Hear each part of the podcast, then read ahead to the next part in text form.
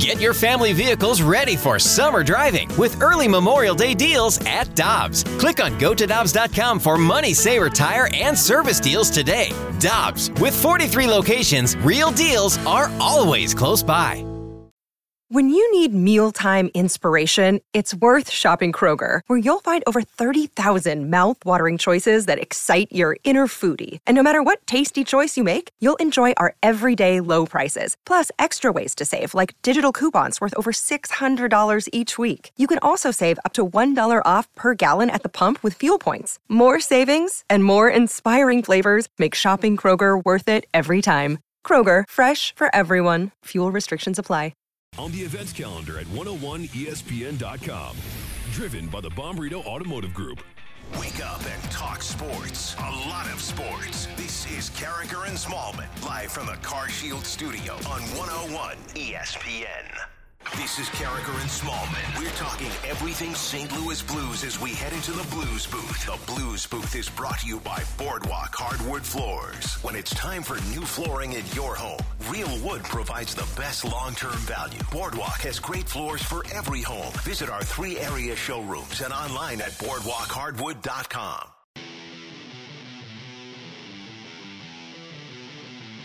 Joey Vitale is with us in the Blues booth via the Brown and Crouppen Celebrity Line on 101 ESPN. Michelle and Randy, and happy Father's Day weekend, Joey.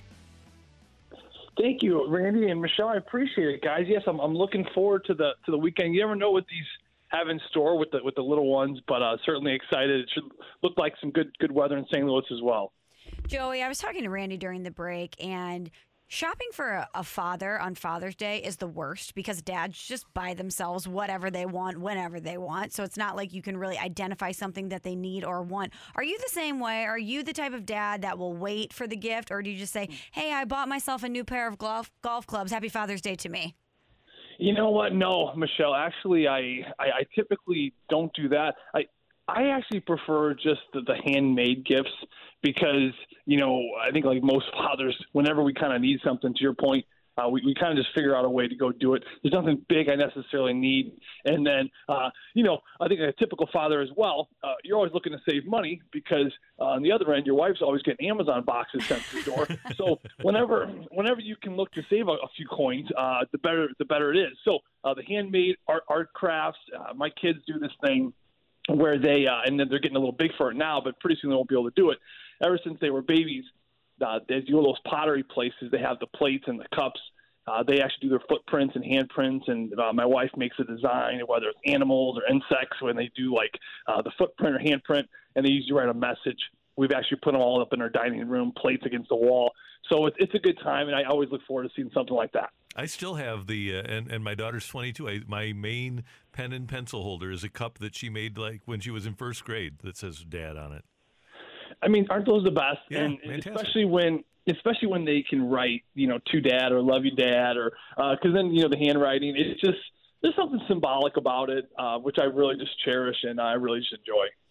All right, Joey. Another thing mm. we were talking about during the break is that Randy is taking the route of visualization. He's trying to work on his golf swing. He wants a hole in one. So he's taken to really thinking about it and envisioning it at night before he goes to bed. As a hockey player, was that something that you did? Did you focus on your mental mm. game and visualize what the, the success that you wanted to have? You know what? So visualization's a, a good one. Yes, I think it does work. And I actually learned about this, and you guys, I mean, you guys have to know about this. Mark McGwire, that was his thing, right?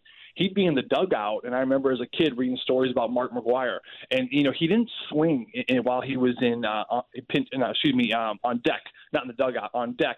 He'd be watching the pitches, and he would just kind of be standing there, right? And we all remember Mark McGwire's forearms were just like Popeye, right? They were just gigantic, and I remember seeing him just stand there uh, on deck in that little circle while the batters in front of him taking pitches, and he's just watching pitches, watching pitches. I remember thinking why doesn't he take more practice swings? I just assumed that because he's a kid, you just take practice swings over and over and over until you're up. And I just remember reading an article when I was, I think, like 11 or 12, and it talked about visualization. And he was just thinking and seeing the pitch and, and what pitch was coming first. And he just put it all, he played it all out in his head first. And then that's when I really started to implement visualization more in hockey. Now, hockey's a tough one because it's hard to visualize what's going to happen in hockey because it's it's such an ever changing game. There's no two plays that are ever the same. Uh, but there are still benefits, I think, in the sport of hockey that I definitely used throughout my career.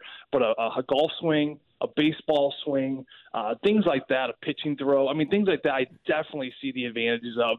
And I think whenever Randy can get an edge, he probably needs it. I do absolutely need it. So, as a, a tough guy, though, did you ever know you were going to fight somebody and visualize yourself beating the hell out of them? So yeah, that's actually a good one too, Randy. So I guess the you know the part about visualization for hockey is whenever I knew I had a fight somebody, I would, you know, uh, do the scouting report. I would talk. See, I wasn't like uh, the enforcer on my team, so I always would confide in the enforcer about, hey, what do you think about this guy? What do you think about that guy? I'll give you an example. I, I started a line brawl when I was with Pittsburgh against the Philadelphia Flyers. I think my third year, I hit Daniel Briere coming across the middle with like 20 seconds to go in the game or something like that. And, and the Flyers already won the game, and so they thought it was a cheap shot. Started the line brawl.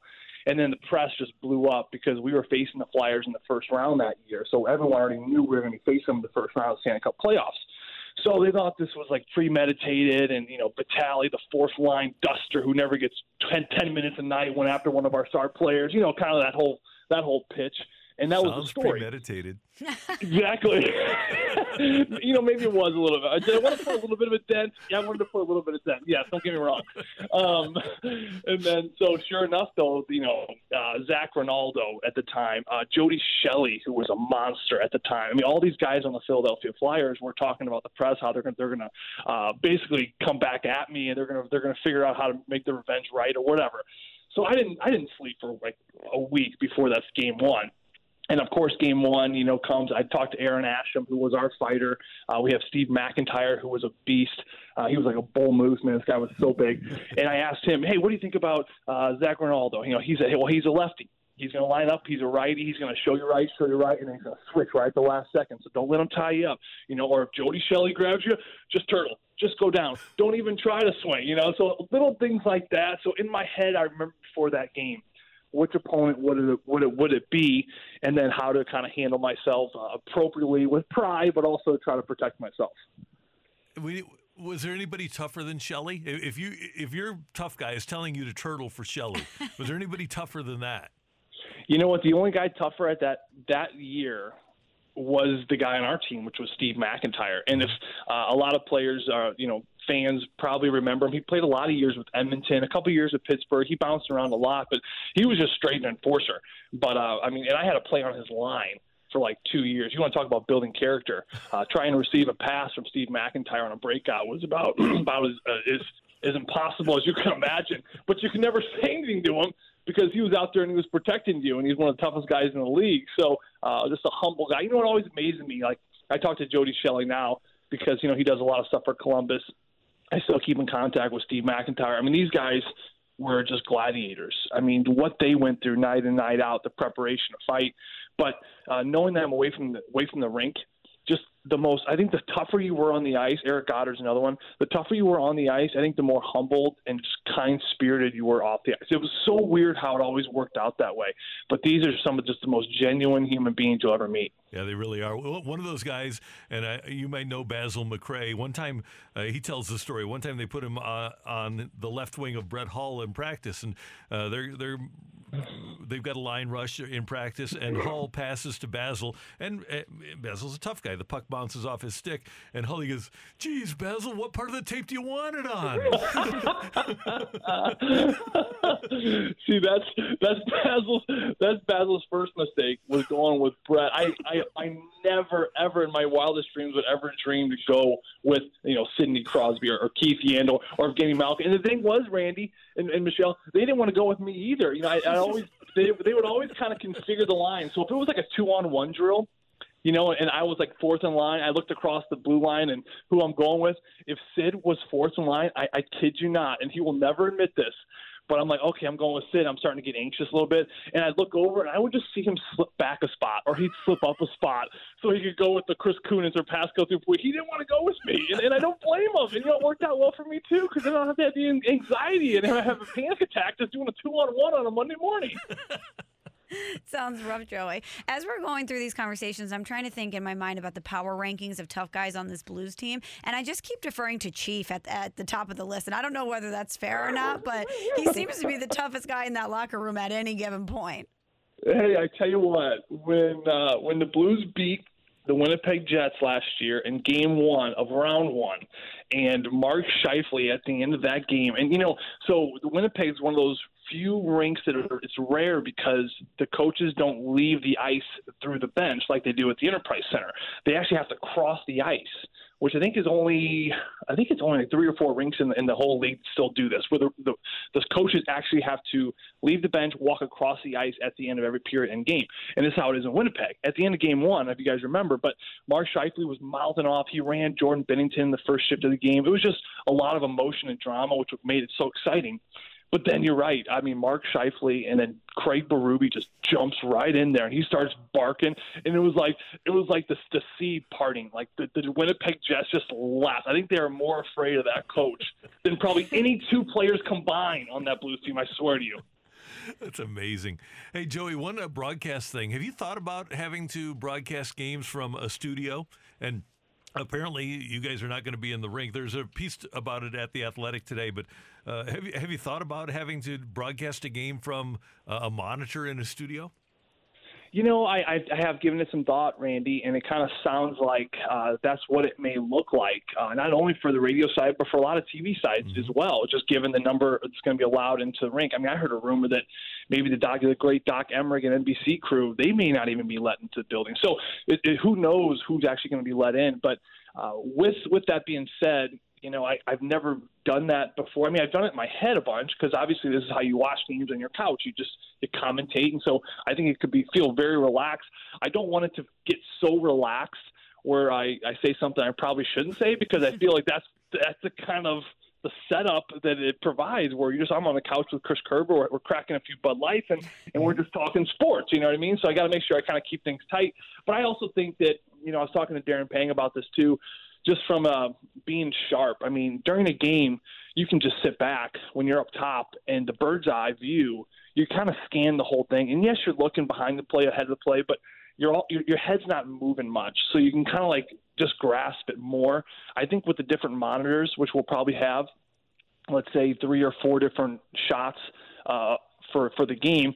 I think it's becoming a lot of back and forth, back and forth, and, and just keeping an eye on things behind the play. That's something that I really learned a lot from Joe Micheletti about. He goes, constantly look behind the play. What's going on behind the play? Why did that two on one develop? Did someone get hurt? Was someone, you know, late on a line change? So I'm always kind of looking behind the play. So that's one area I'm I'm kind of interested to see uh, what I can catch and what I what I'm going to miss because what goes on where the puck isn't, as you guys know, it plays such a huge role into the game and what goes on. Um, so that that to me is something I, I want to make sure I try to get right as much as I can. We know you're going to be great. Have a great weekend, sir. Happy Father's Day again, and we'll talk to you soon.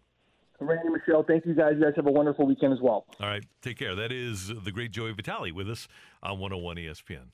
He's a fun guy, isn't he? Oh, he is as good as it gets. I would love to have he and Curbs cracking some Bud Lights, though. Given Wouldn't the call, a great broadcast. sitting on the couch. Top tech companies like Intel have a secret to their success. They get the best talent, reliable infrastructure, and save on costs by expanding in Ohio, the new Silicon Heartland. Learn how your business can succeed in Ohio. Visit successinohio.com.